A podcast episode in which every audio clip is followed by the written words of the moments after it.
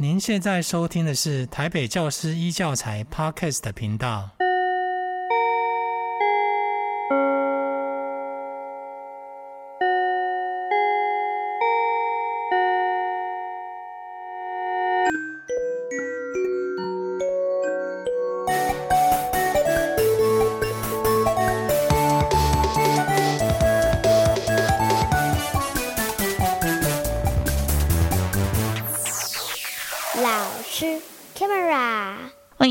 收听老师开麦啦！我是主持人志平，在今天的单元当中邀请到的这一位呢，非常的厉害哦，从事教职工作有四十二年的时间。那最重要的是呢，他曾经啊担任过许多女生哦用功读书女生 梦寐中的学校，就台北第一高级女子中学的校长。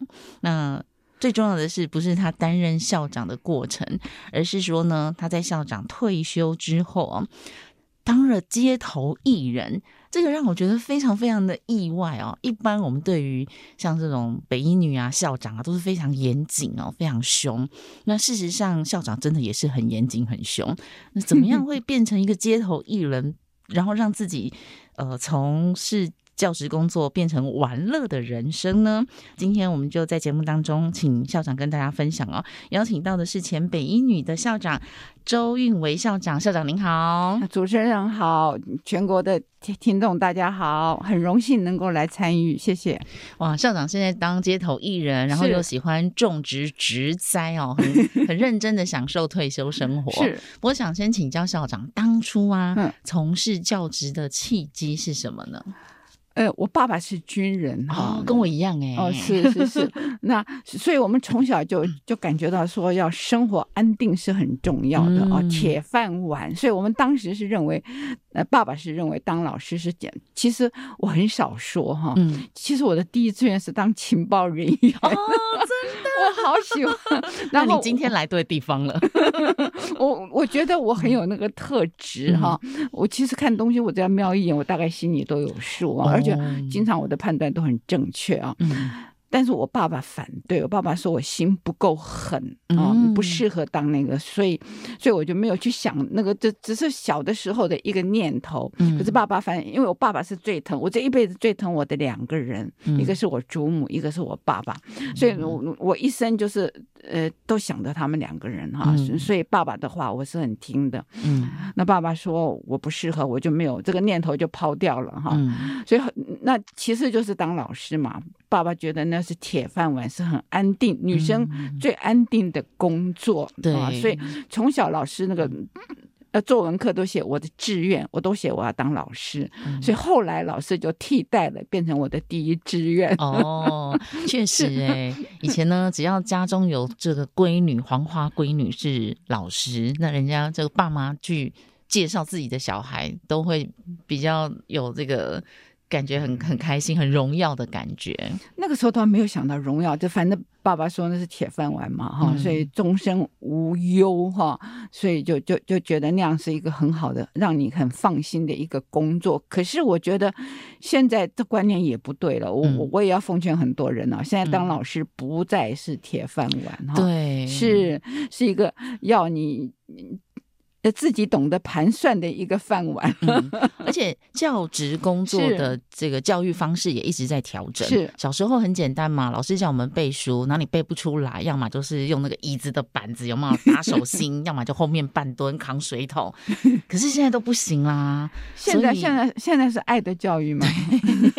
沟通 沟通，严禁体罚。对，沟通。其实体罚，我觉得现在几乎很少，几乎都看不到了，大概就只有。在媒体上会会听到那样的新闻呢，所以从老师再到训导主任，嗯、是，是再到校长，我真的很想问问校长啊，因为我像我自己也是被体罚过啊，哦，我其实也没觉得那么不好，适当的体罚啦，嗯、我觉得适当的体罚还是会让某些学生有害怕、恐惧的心理，就不想被打嘛，那至少我就不会去违反一些校规。或者是稍微用功读书，但过度的体罚当然就不行。但我觉得适当还可以。但现在是零体罚，是那就是在您这四十二年这样看着这样的转换呢？您觉得真的是对这个教育的的帮助是是什么呢？哎，我我说我的经验哈，嗯、其实我刚当训导主任的时候，我对学生是很凶的啊。嗯、那个时候会会会会体罚，那个时候我我的一个标准样子哈，嗯，就是穿马靴。然后手上拿个藤条，那是很早期，真的很帅气啊。嗯，但但是后来我发现，诶，那个时候我还在女校哦，那那时候在一所在国中的女校，嗯，那时候学生很怕我，但是我后来发现，打学生那种怕很短，嗯，有效没有什么有效，所以我后来很快我就调整了，嗯，就不再提滑雪。那。我觉得说用关怀、用了解、用爱。啊，那种效果反而是非常有效的，嗯啊，所以我大概拿藤条的时间很短，非常短，很快我我我就去就不再拿了哈。嗯、那我觉得那样子我带出来的学生，他们真的是心向着我，嗯，然后他们真的碰到有问题的时候，他们我最。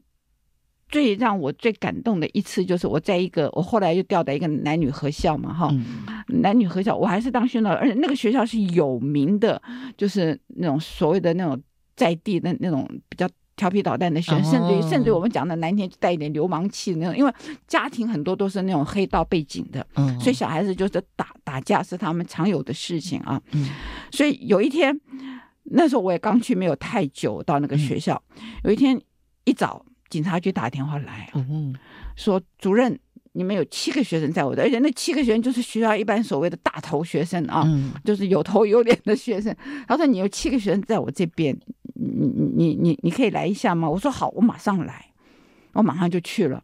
去了以后，那我因为跟分局建立了很好的关系嘛，哈，所以我就跟分局讲说，我带他们走。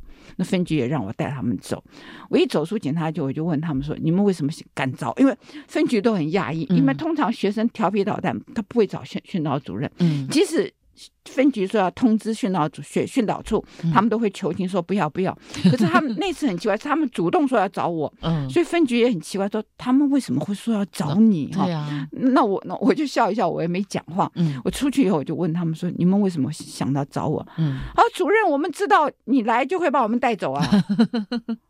嗯，所以那时候我我真的很感，所以我觉得我是后来的行政工作哈，那件事情给我的鼓励很强。我觉得你只要。真心诚意带学生，他们是会感受得到的。嗯，好，他而且他那种其实越调皮捣蛋的学生，他的回馈啊，就会让你越想不到那个好正向的好。所以没错，所以那件事情我终身难忘。那那天的场景，我到现在都记得一清二楚。所以哦，是呃正向的教育，用心用爱的关怀，是还是一个比较好的教导的方式。是啊，因为确实啦，我觉得这种呃。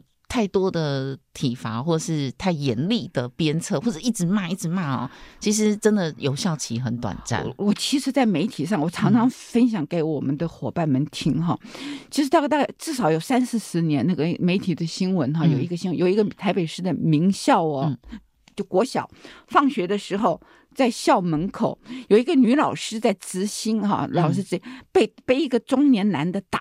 狠狠的打了一顿，那后来警警察当然就来抓了，抓抓到那个中年人，就问他：“你为什么打？”他说：“那是我的老师，他他以前打过我。”哇塞！真的，我我我那时候看那个新闻很震撼哦，我就觉得，你看那个学生多少年了，他还记恨，他打回来，所以我常常把这个经验分享给我们同仁。打其实实在是很不好，嗯，非常不好，对，会会让人有很严重的阴影。是，确实，你看我像以前啊。让我我大学的时候让我 pass 的老师啊，是我们很多名字都忘了，但是当掉我的那个老师名字我永远难忘，记恨。对，就是不会忘记他，但也永远记得就是他当掉我的原因。哦，对，我记得我那时候跟老师说，因为我们那时候念在职嘛，是，然后我就说我那时候要节目有一个要参赛，然后没有办法准时来上课。嗯，老师就说。那就看是你的工作重要还是我的课重要。嗯、哇！我当时就觉得，天哪，你怎么可以让学生二选一呢？嗯，很难嘛，因为我们就是工作跟这个赚钱跟学历，我们就是希望可以结合啊。嗯，所以反正后来我就是出席率不佳，就被当掉了。哦、好，这也是陈年往事。哎，但你看，老师，嗯、我真的觉得你伤害一个人会让人家永生难忘。对对，对 好，但我们还是要请教那那个老师啊，呃，什么样的原因让您决定呃从教职退休？那您怎么去规划自己退休后的生活呢？我我大概我在北一女中的时候，我大概就是那那时候距离呃呃届龄是六十五嘛，还有两年、嗯、哈。那因为种种种的情况，那我就就退休了哈。嗯、那退休以后，其实我沉淀了大概有半年、嗯、啊，半年那那个放空，因因为忙了一辈子哈，我就放空。然后就，然后有一天，我几个北安的老同事，大家就说我们去看，去一所学校看一个，嗯，我们以前呃去一个老人院看我们以前一个老校长哈。那我们那天都大概有有有七个人左右，我们就去看老校长。看完以后，那我想到了老人院，就顺便了解一下老人院的是是怎么一回事啊？那是一所台北市很大的一家老人院，而且那家老人院是专收那种行动还很方便的人啊。如果你行动不方便，就移出去了。啊，嗯、所以呢，我就很好奇问他们，我说你们平均年龄多少？那家老人院大概就有两百多人的一个老人院啊。嗯、他他说他们平均年龄是八十六点六哦，所以我在想。距离八十六点六，我还这么长的路？对啊，那我要怎么办哈？所以那个路，那个日子很长。那刚好就是我想到说，好，我这一辈子，其实大家都以为我对那个音乐啊、唱歌啊什么是很专长，其实那是我这一辈子最弱的项目。是哦，对，反而反而是我女儿他们，她他们是专长啊，他们从小就受那个培养。我其实。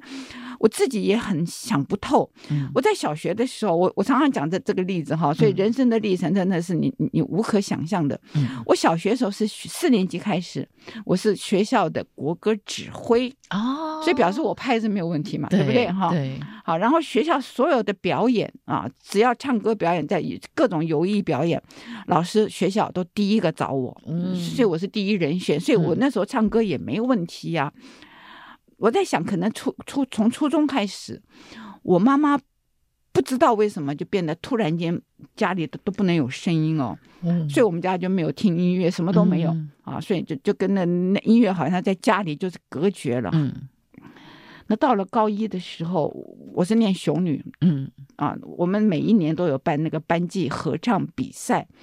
我在唱歌的时候，我隔壁那个同学就突然间讲了一句话，说：“哎，你走调了。”嗯，那时候也没有去问老师，也没有去请教别人，走调是怎么一回事，以以为是天大的问题，哎，从此就心理障碍了。这走音就是走音，其实像大歌星，有的在舞台也照样走音啊，是嘛？所以那个时候不懂，就就以为那是天大的问题，很了很糟糕的事情，所以从此以后。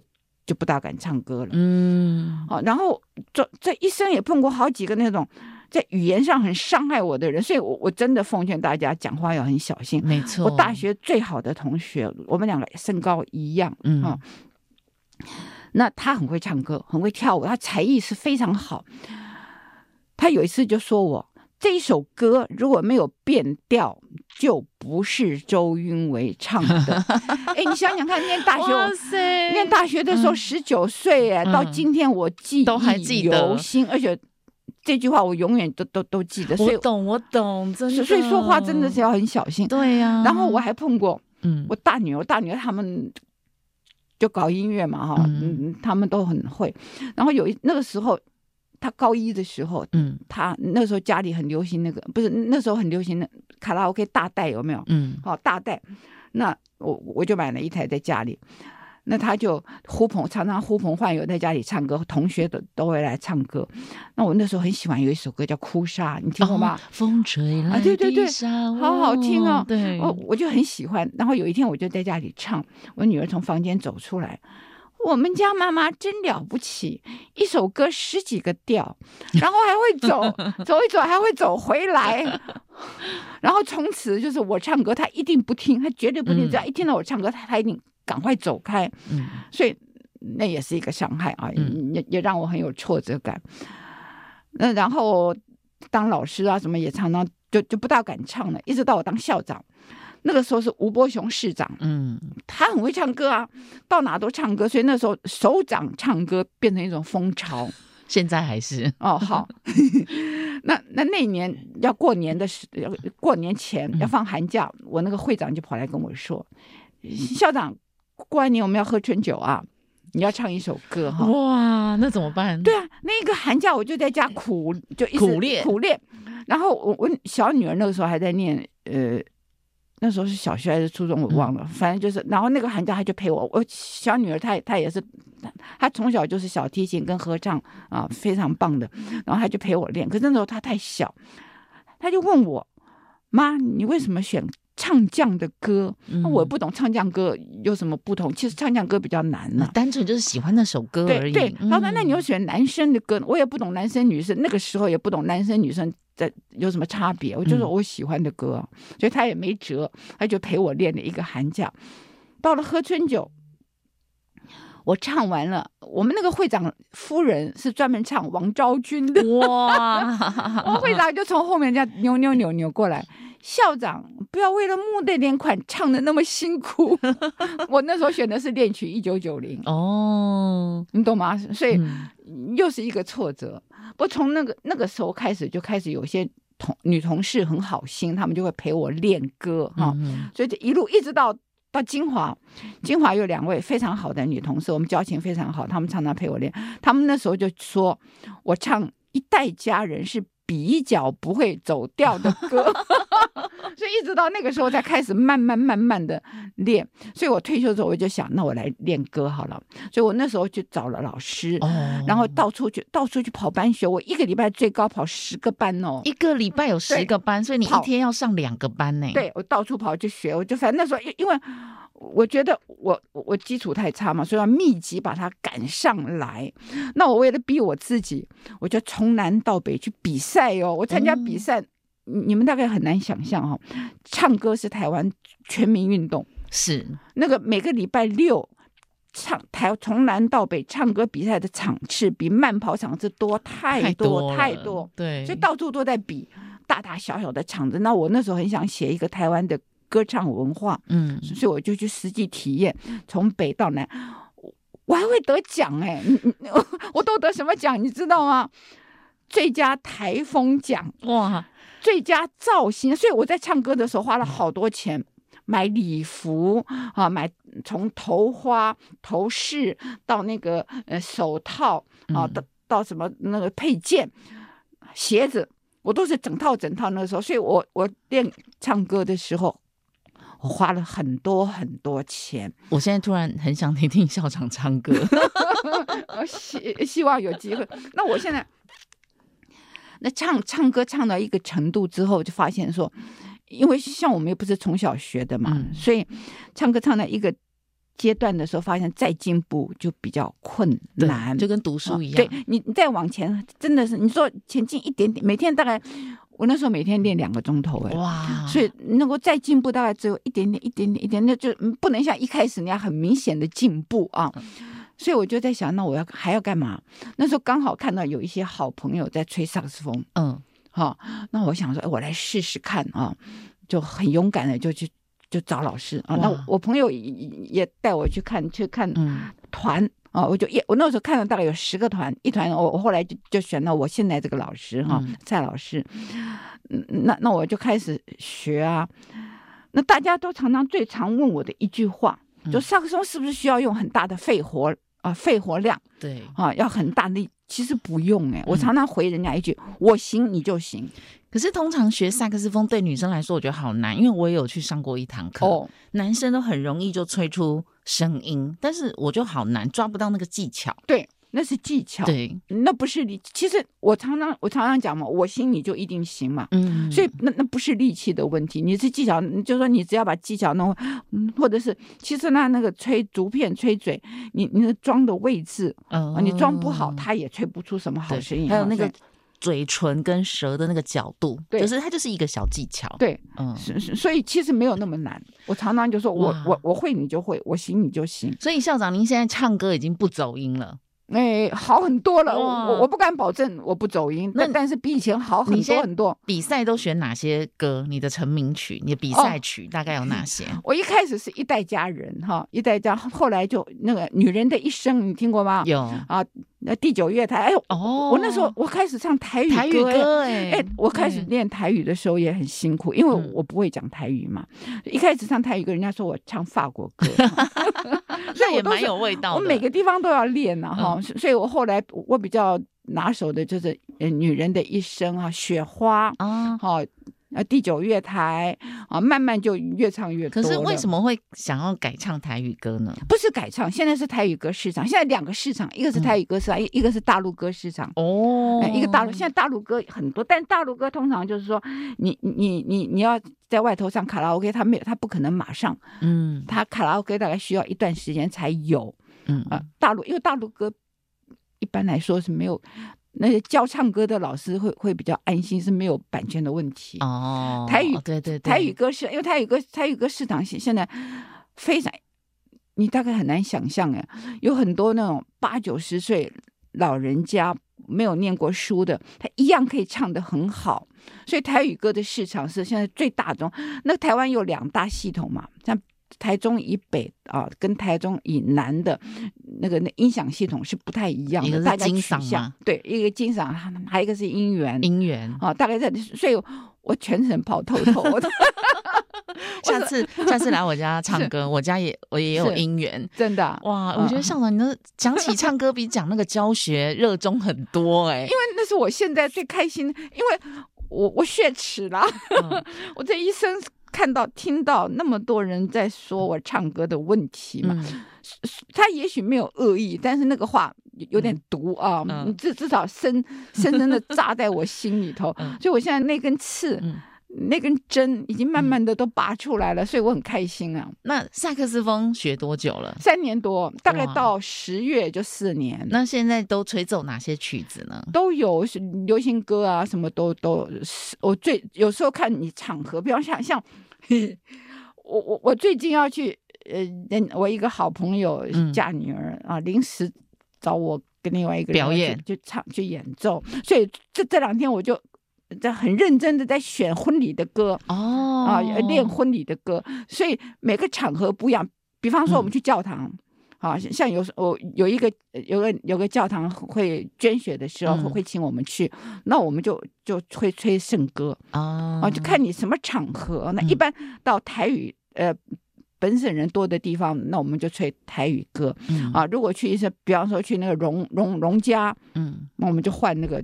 老歌，国语老歌，所以你看，你场合都有。那呃，如果没有特别考量，我们大概就是，呃，一一首国语，一首台语，一首歌，这样轮替会比较比较好一点。那除非特定的场合，嗯、所以萨克斯风有一些经典曲子，从萨克斯风演奏就特别的好听，像那个台语歌就有什么《莽村风》啊，然后还有那种偷偷告诉你，嗯。望春风是老人院的首选，首选 真的。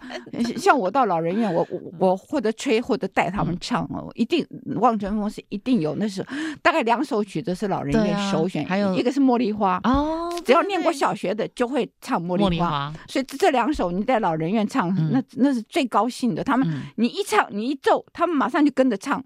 嗯，其他还有什么新不了情，然后 The One You Love，那一开始都是萨克斯风的演奏，都是很经典的。哦嗯、那个我们用的会比，因为像我的主场唱，我常常跑老人院去演，嗯、去演给老人听啊，所以，呃，老老歌，老人院老人喜欢的歌，会是我们首比较。常练的歌哇，校长，我觉得你的生活真的很多彩多姿。嗯、那校长，你后来考街头艺人嘛？那你考的是不是现在什么项目的？现在台北市、新北市跟基隆现在是不考的啊、哦，不用申请，现在用申请式，大概是有人去抗议吧？哦，哦，就他们大概是弄弄什么宪法还是什么法，反正就去抗议。抗议的结果后来就觉得说就不考，因为考的时候很难说，因为这种艺术哈是。嗯要见仁见智，有很多大师级的去考都没考过。对啊，而且想一想，电视上的艺人都不用考，街头的艺人为什么要考？你说不过去啊，这是个好理由，对不对？那所以台北、新北跟基隆是目前是不考的，用申请的，用申请。但是你申请，你要你要给一些资料了，然后你你会哪些？那审核的标准是什么？哎，那我就不是，我我是送了很多次，因为我第一个。我在老人院演出嘛，我就将我现在大概大概有三百场老老人院演出，真的，我我跑老人院跑得很勤，我带了我们团队去，我我还有两个团队可以带啊，所以那那我们老人院是从桃园、台北、新北、基隆、宜兰。我们都去。哎，校长，那我冒昧问一下，像去老人院这些演出是完全公益吗？还是有着收一些车马费？我我们我从不要车马费啊、哦呃，是公益。但是有的比比方像有一次我们去是刚好一个一一个。是端午节还是中秋节？忘了，嗯、人家老人院就包了个小红包给我们，嗯、那我们就收。就是老人院有主动包给我们的红包，嗯、我们会收啊，嗯、但没有主动提那个酬劳。那我们收下来，通常通常也是做团费了哈。嗯、但是我的团是是没有要过要过收那钱，可是我所知道的，有的团会要。呃，音响费，嗯啊，呃，有有的团会要车马费，那是有，但是我的团到目前为止，啊，往后有没有改变？那我我想是，我我们我我会尊重我的团里头的意思哈。对啊，那至少到目前为止没有。那像那些音响的费用，你们要额外支出吗？自己垫吗？还是自己？音响是我有音响啊。哇，校长你自己扛那个音响去，用那个推车推去。我我那台是那台是行动音响。哦，但是很重，我通常就是要有人帮我抬上车，嗯、但是拿下车我是可以的。那我们我自己有一台，我我们那个团队有一，我们协会有一台，嗯啊，所以现在他们后面买的人都买比较轻巧，我那是买的比较早期，所以很大很重。现在买的很比比较轻巧，而且也比较便宜。我那时候买将近七万块，嗯、好多年前。哇，校长，您从教学是到管。这个教职的人员跟学生，到现在退休后学习，是我觉得这个心路历程，你怎么转换？怎么从教育到学习呢？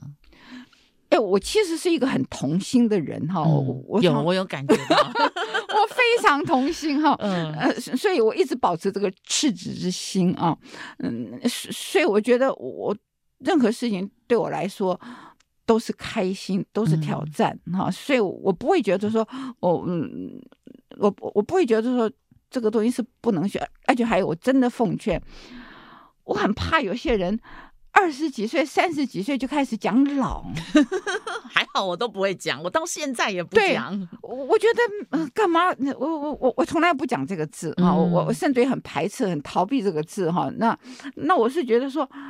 我们开开心心活嘛，干嘛要背了那么沉重的包袱哈？嗯，就每天面对就是就就是快乐，而且还有我也很怕那种负面的语言跟负面的那种。嗯、当然有有时候我们也很同情，像像我曾经有过一个同事，嗯，他有癌症，他天天就在脸书上 po 他那那种难过呀、哀痛啊什么什么。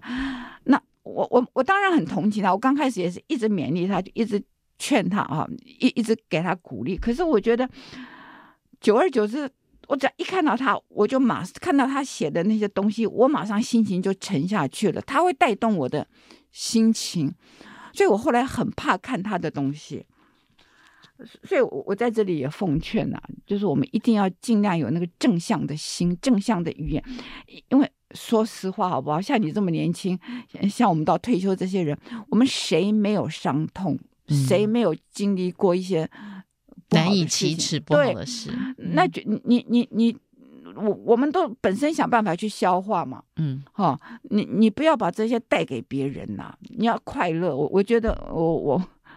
我觉得真的确实是有，就诚如校长讲到，每一个人一定都会有在各方面的低潮期，不管你是求学啦，或是婚姻中啊、家庭中啊、小孩子带给你的伤害，我觉得人一定都会有所谓的难以度过的难关。是，但是我觉得这种期间啊，能够缩得越短越好，因为如果这种呃仇恨期或是低潮期越长，其实除了自己非常的辛苦之外，身边的人也会相对的辛苦。对。对所以我我早期啊，后来失恋哦，我都号称三天就复原。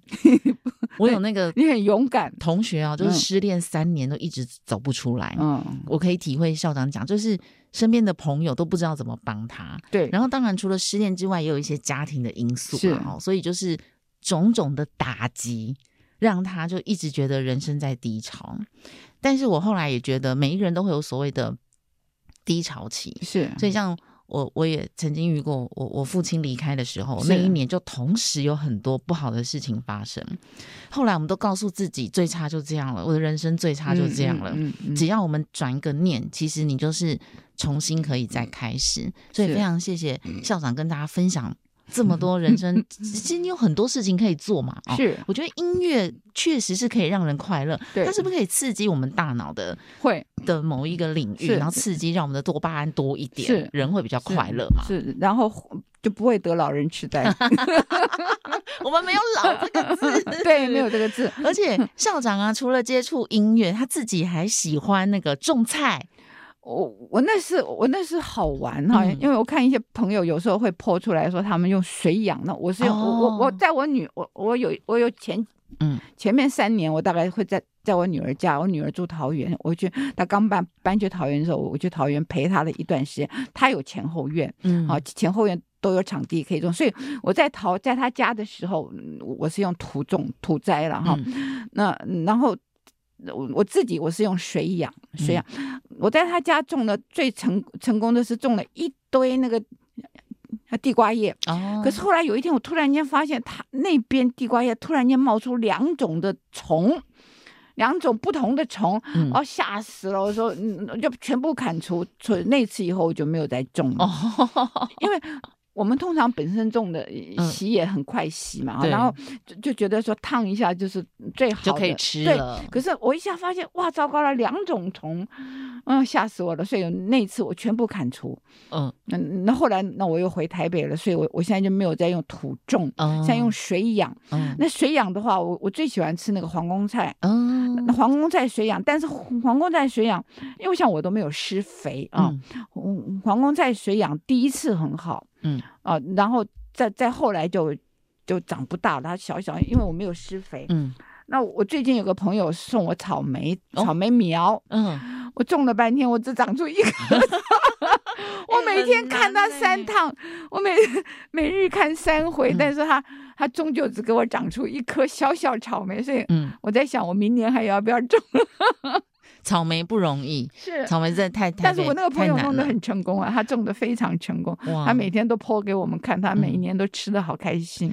我真的发现呢、啊，我们在不同的年纪会有不同想做的事。我记得我大概二十几岁的时候啊，我父母也很早就退休，大概五十岁左右就退休。那我们家门口也有一个小院子，嗯、以前看我父母每天在那边种来种来种去，在、嗯、这个花盆移到那里，那么多是土。嗯嗯我是想说，天啊，每天弄这些花花草草的，又好多蚊子，真是烦 死了。我就想说，有一天我一定要把我家院子所有的花草全部清空。嗯，我就弄得什么都没有这样。是，当时没有想要干嘛，嗯、但我现在也开始种花花草草，嗯、因为啊，我发现种花草让我觉得很开心。我朋友送我那个薄荷，因为我喜欢做饮料，嗯、所以他送我各种薄荷，哦，就柠檬薄荷啊，什么薄荷变种，还有一些香草植栽的那种小香草。哦仙人掌啊，这些的，哎，那我也可以考虑来学你。对，然后我就种这些，哎，我发现啊，嗯、看着他们很开心哈，人生很有生命力。嗯嗯嗯，嗯看就是有时候就是你要修剪它嘛，是它有枯黄的时候修剪，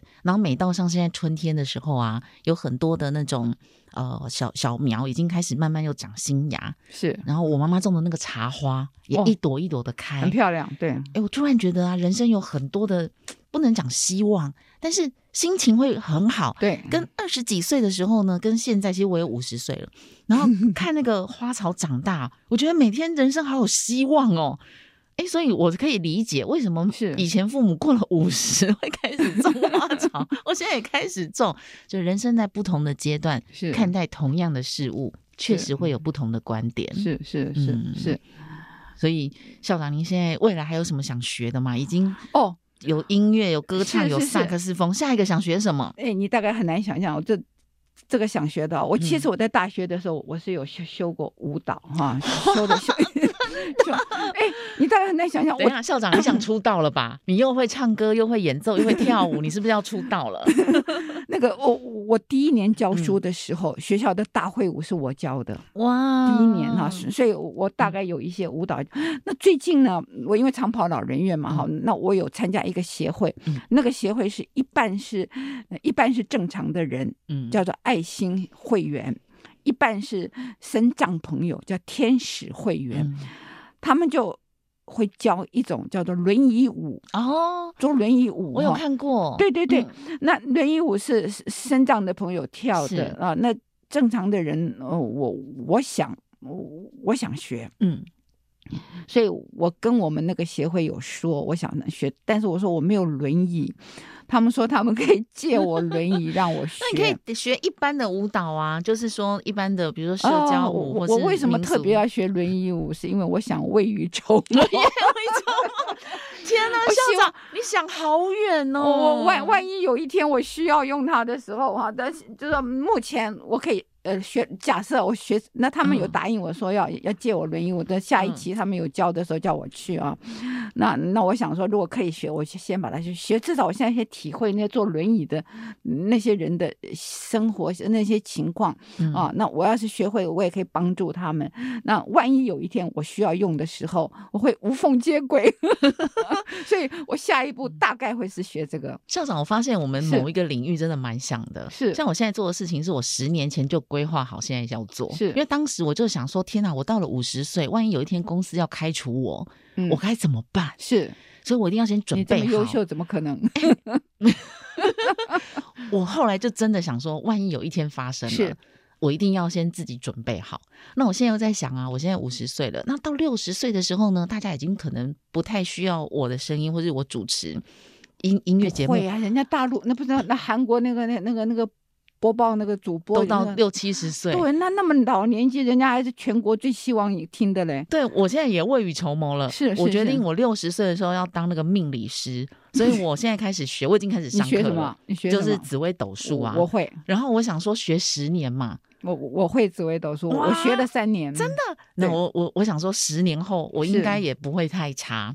所以我现在也在未雨绸缪。我我 会，我我我我会紫微斗数，但是后来后来后来，因为我信了天主教哈，呃天天主教是不算命的，所以我就就搁置了。但是我偶尔还会偶尔还会帮朋友算一算，有趣嘛，对不对？我也希望说将来我六十岁，不是我有时候我我倒不是有趣，我倒想验验证一下，我我看他的那个人跟他实际的命格到底。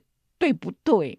我嗯，我只要验证一下，我我倒不是好玩。我是觉得年纪越长，我可能越难越难交朋友，所以我觉得会有一些这种。第一类接触，交交朋友，你要多交朋友，要多交朋友。我觉得，我我我我退休之后，我看到很多有有些男的，我都会特别奉劝呐。很多男生一退休就走不出来，就变成宅男。对，而且太太还要做那个公文，请他签可和月 那个是故事，故事。对，那那那我是觉得说，一定要有朋友，一定要走出来，绝对不要困在家里头，而且朋友。也不要都是找那种同龄的，我觉得可以找年、嗯、年轻一点。像我们现在吹那个吹萨克斯风的伙伴，年龄层就很。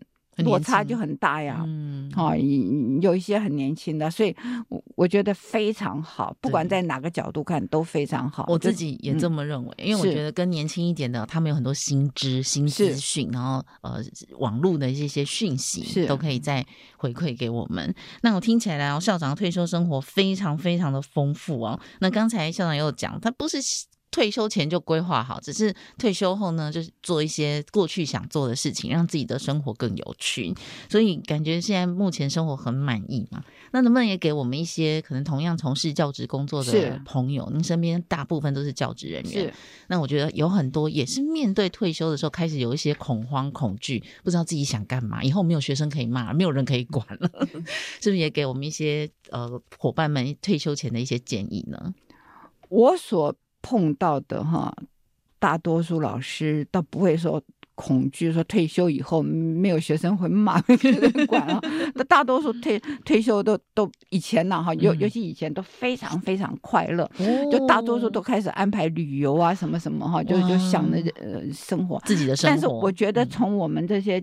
军公教的那个退休已经被砍了之后，嗯、呃，老师们啊，就是我看我所知道的，都多多少少，虽然有的人没有讲，因为那个差别蛮大的哈，嗯、而且还不知道未来还会扣到什么程度？嗯，就说生活上没有以前那么稳当，没有那么保障，嗯、所以有一部分的人是有忧虑的、嗯、啊，有也会觉得说未来，因为大家可能很难想象哦，我我因为长跑老人院哈、嗯，老老人真的要养老要很多很多钱哦，哦，那不是我们以前想象的哈，因为现在。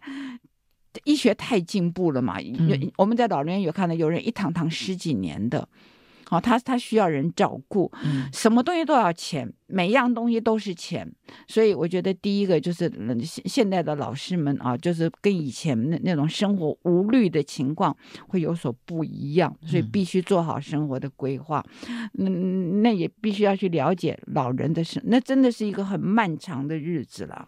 啊，你不可能期望说你自己老了以后，通通都是很平安，所以最好也要有朋友、有伙伴，嗯，啊，有伙伴，然后有钱，有一点积蓄。我不能说有钱，有一点积蓄，那生活要有目标。嗯啊，你你想，大多数的人退休都是走他本原来的路，比方说会画画的就画画，啊，会写书法的写书法。那我算是比较另类了，很另类，我算是比较另类，所以我觉得也蛮也蛮开心的。我觉得你只要开心就好。而且校长学习的都是一般我同你跟您一样年龄的朋友啊，或者是长辈。没有做的事，尤其像萨克斯风，唱歌很多，但像萨克斯风，跟您刚讲轮椅轮椅舞，您是第一人，还没有学啦，只是现在打已经已经已经说好，已经规划啊，但是就是还没有正式去，没有正式开舞啊，期待期待，期待等对，我也很想啊，等校长开始就是学完，啊、对，要表演成果发表的时候，哦、一定要通知我们。我希望，我希望，我希望尽快，好不好？好，然后也希望校长常常来节目中跟大家分享，非常乐意。生活，我觉得非常累我们非常是我的荣幸，对，非常需 要像校长这么正向，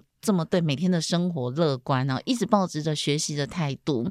去面对每一天的人，来跟大家分享。今天再次的谢谢周韵维校长在节目中的分享，谢谢校长，谢谢主持人，谢谢听众，谢谢大家，祝大家幸福美满快乐。